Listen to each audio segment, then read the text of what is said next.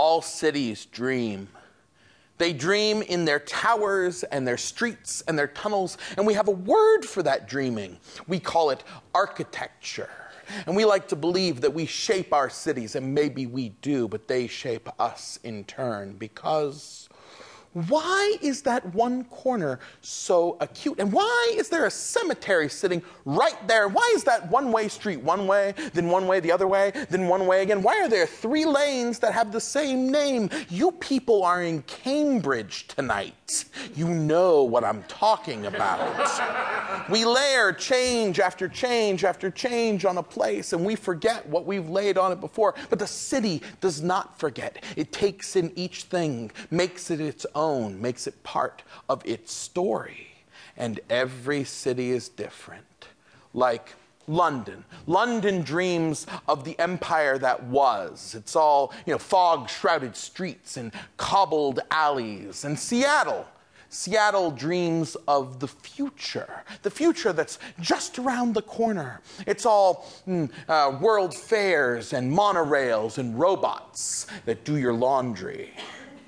And New York, New York dreams of itself like a beautiful but vain and imperious woman gazing in a mirror forever at her own loveliness. And it is simultaneously appalling and fantastic. It's simultaneously disgusting and wonderful because who else but New York? Who else would have the balls to declare itself the greatest city in the world and then to market it that way and sell that on mugs and t shirts? Shirts absolutely everywhere, and people come and buy those things and take them back to their lesser cities. Who else would be so crass but New York City? It is almost exactly like fucking Paris Hilton.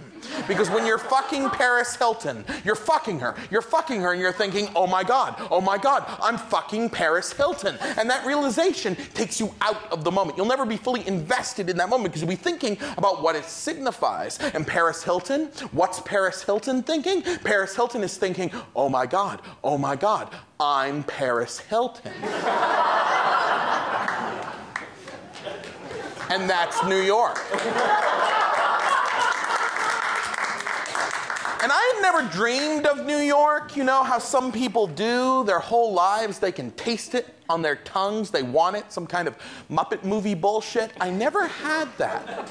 And in fact, I, I never would have moved there at all if it hadn't been for a series of extremely improbable events happening in close succession. And the first of those was that a monologue I was performing in an unheated garage in Seattle started getting national and international press. And for those of you who don't work in the theater, may not realize just how batshit batshit insane that actually is because, allow me to tell you, no one gives a shit about theater. I mean, no one in the world gives a shit about theater. I mean, uh, the, the very fact that you're all here tonight, and I thank you, I'm very glad you're here. Thank you so much for coming. But by coming here tonight, you have all taken yourselves out of the conversation.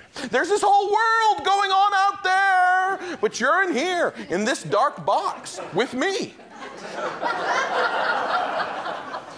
But the truth was that the monologue I was performing was about my time working at Amazon.com, and I was performing it just as the dot com boom was busting, and this wave of zeitgeist rose up all around me and lifted me off the shores I knew, and suddenly everything was Entertainment Weekly and Newsweek, and I had this feeling that I could use this, that I could ride this somewhere, but I was very afraid. I was so afraid that I wouldn't figure out how how to use it, and instead, it would use me. And when this wave subsided, as all waves do, it would leave me stranded somewhere on a desolate shore far from home. So I got a book deal. and the very best part of getting a book deal is that moment. It's the moment that you get the book deal, and then you can tell other human beings I have a book deal. That's the best moment. The next best moment, almost as good, comes shortly thereafter, and that's when you receive the first check, because uh, that check can be cashed for money, which can be exchanged for goods and services.